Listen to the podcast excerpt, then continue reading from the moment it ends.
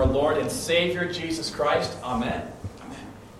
We are continuing our walk through the Gospel of John. We've been on a bit of a hiatus here between Cuba and, confirmation, but we're back in the Gospel of John, and we're here in John chapter 2. And, and let's be honest, this is a weird passage. Jesus makes booze. It's weird, right? In the, in the early Christian church, they, they, actually tried to change it. They're like, well, it wasn't really wine, it was grape juice. That's what he made. He made grape juice, not wine. But, uh, you know, that doesn't work out because they couldn't make grape juice back then because they didn't have refrigeration. And if you know, if you take a bottle of grape juice and you sit it out on your cupboard or countertop, it'll, it'll be wine eventually. Not good wine, but it'll be it'll ferment, right? And so Jesus makes wine. And it's the first miracle he does. And it has a special importance because you look at those last words, it says um, in verse 11, what Jesus did here in Cana of Galilee was the first of the signs through which he revealed his glory, and his disciples believed in him. So, can you imagine those first disciples? Peter, James, John. Some of these guys are, are married.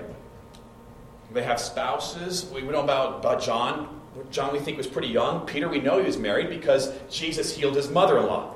So we know he's married. We assume some of the other guys are married too. And, and they go home to their moms, to their spouses, and they say, I met this guy Jesus, and I'm going to follow him.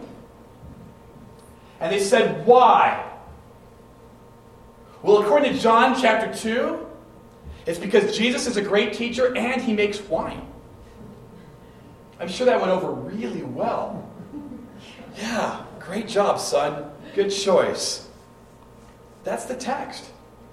It's a funny text. So, what I want to walk through today is kind of walk through the text and highlight four things we can learn from it. Four things. And the first is this honor your mom and dad. The text says this Jesus and his disciples had also been invited to the wedding. When the wine was gone, Jesus' mother said to him, They have no more wine. Woman, why do you involve me? Jesus replied, My hour has not yet come. His mother said to the servants, Do whatever he tells you. This is awesome.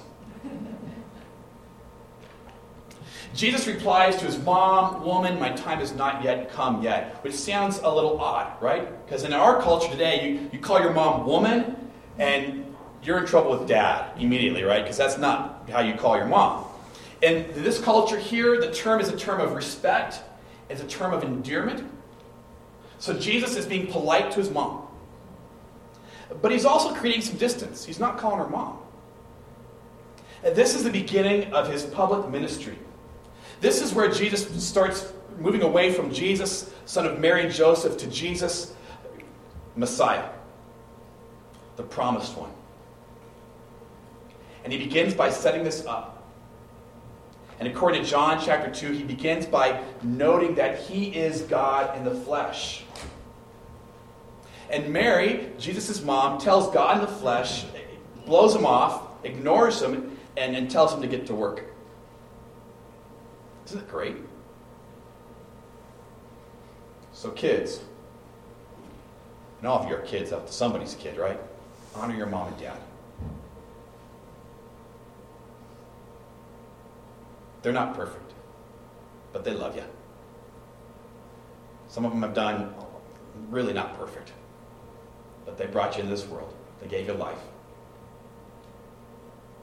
Jesus says, honor them. Honor doesn't mean to, to love. Sometimes parents you're like, you know, I got to set some boundaries here because you've, you've done some wrong things, but I can give respect. But Jesus calls us to honor our moms and our dads and those in authority. And so we, we do that. So that's the first thing we learn from this text here. The second is this have compassion. Jesus churns water into wine. And on the surface of, the, of it, it, on the scale of miracles that Jesus has done, you got to rate this one last, right? I mean, he healed people. People who are on the verge of death, he, bring, he heals them. He brings dead people back to life. I mean, those are pretty good, right? And then there's water into wine. You're like, really? Why? Well, in that day and age and culture, weddings were extremely important. They're pretty important today, but back then they were extremely important. And there was a kind of reciprocal thing with weddings. So if you got invited to someone's wedding, then you had to, by custom and, and social law, you had to invite them to your wedding, to your family's wedding. And so you can imagine weddings would get kind of big. And it was the job of the, pe- the families getting married, the bride and groom and their families, provide a wedding feast, a banquet. And it was, it had to be kind of reach the level of weddings in the area. Because if you didn't reach that level, you could get sued. And so this family here, they've planned poorly. The most important event in their families' lives, and, and they ran out of wine. And so the best guess as to why that would happen would be, is that the families were very poor. They, they just couldn't afford enough wine. And so they got as much as they could afford and hoped for the best. And so this poor couple, this day that was supposed to be this very special day in their lives, is turning into a nightmare. Because now they, they might get sued, but they will be socially ostracized because of this day and how poorly they were able to prepare for it. And you might be thinking, oh man, how horrible they were back then. That's a horrible thing to do. But I bet, I bet you've been to a wedding or two where the goal was really for one family to just kind of show off. You've been to a wedding like that? Hmm. We haven't changed much over the centuries. Things are kind of the same. And this, so this family, this, this poor family, we imagine, is in trouble. And Mary because she's a generous and compassionate soul, has compassion on this poor family. And she knows Jesus can do something about it. And so ultimately, that's why Jesus acts and, and does this miracle. Because he has compassion on this family too. And Jesus invites us to have compassion on those who are in need. For any reason. Jesus invites to be compassionate. So that's the second thing we learn from this text. The third thing we learn from this text it's a sign. It's a sign. Have you ever been driving around and you've seen a really goofy sign? Here's one. Touching wires causes instant death. $200 fine. That's a great sign. Yeah. Awesome. Here's a good one. Emergency phone. 174 kilometers ahead. Just keep on walking, you'll get there eventually. That's great. Some signs aren't very helpful, right? This sign is a helpful sign. Jesus turns water into wine, and it says here in the text, his disciples believed in him. Now, I imagine there's categories of belief. Because seeing someone turn water into wine is really impressive. But does it really cause you to follow that person for three years and give your life to them? Probably not. But it's a start. And for the Gospel of John, miracles of Jesus are very, very important. In fact, 18 times in the Gospel of John, he says, Jesus did this miracle and it was a sign. that this person that they are following, this person that, that by the grace of God we are following, is not just Jesus, son of Joseph and Mary from Nazareth, but this is also Jesus, God in the flesh. He is the one who is able to do signs. He is the one who is able to serve. He is the one who is able to heal. He is the one who is able to raise the dead. He is the one who is even able to calm the storm. He can even if required, turn water into wine. This text here is, is just a small sign. but it's a sign of larger things to come. Jesus Christ is God in the flesh, He is Messiah. And there's a fourth thing we learn from this text, and it's this.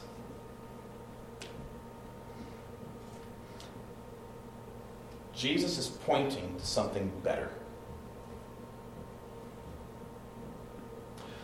Have you ever noticed in the Gospels how Jesus is often at parties? Jesus liked to party. Within reason, folks, all right? Within reason. Never to excess. But he liked to be around people and he liked to have a good time. Have you ever seen that, that, that bumper sticker or that sign that says, now, now be good, Jesus is watching? That's horrible. Jesus isn't some cosmic naysayer. He loved to be with people. He loved to have a good time. Jesus loved a good party. I think one of the reasons the Pharisees hated Jesus is because they didn't get invited to the fun parties. But Jesus did. People invited him because they loved to be around him. And he loved to be around people. Turn to that Old Testament lesson from Isaiah chapter 25.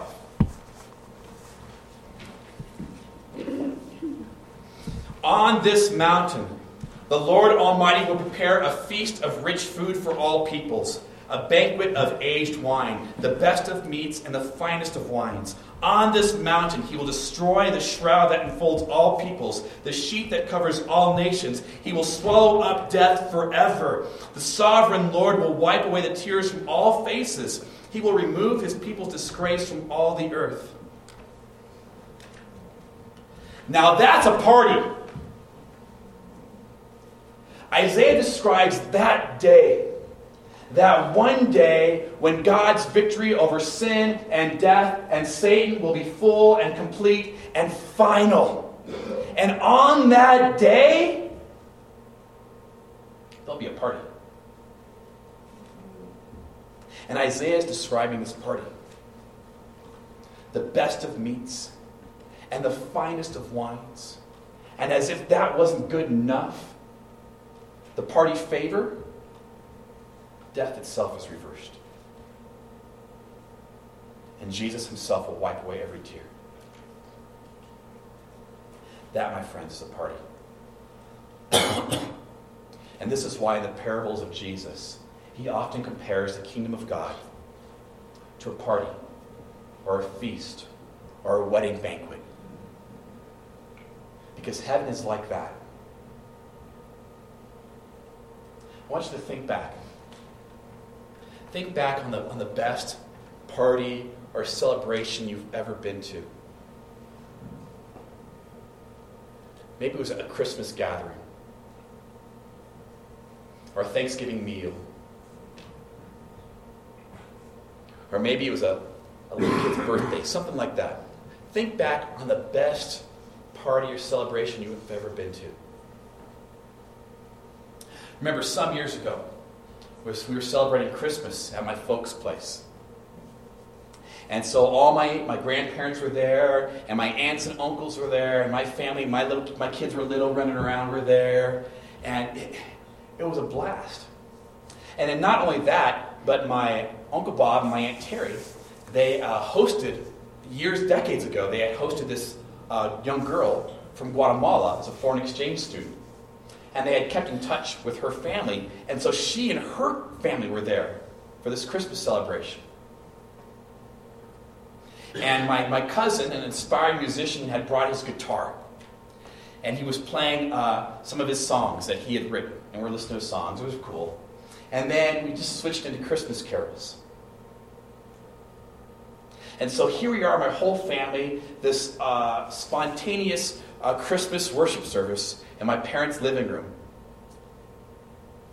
And for, for one family from Southern California, it was a pretty multicultural celebration because my cousin had, had married a, a girl from South Korea, so they were there with their, their Asian, um, uh, Asian Anglo looking kids, uh, that beautiful look, you know. And, and we had this family from Guatemala. And I sit there, and my, my grandparents are sitting on the couch. Thinking, wow, this is like heaven. It's not Iowa. This is like heaven. I'm looking at my grandparents. I know that they won't be with us much longer. I know that for because for the past eight years, my mom had been saying to me, Jason, you got to come home for Christmas. It might be your grandfather's last Christmas. like, mom, eight years, seriously. He's plugging away, he's fine. But they were getting up there.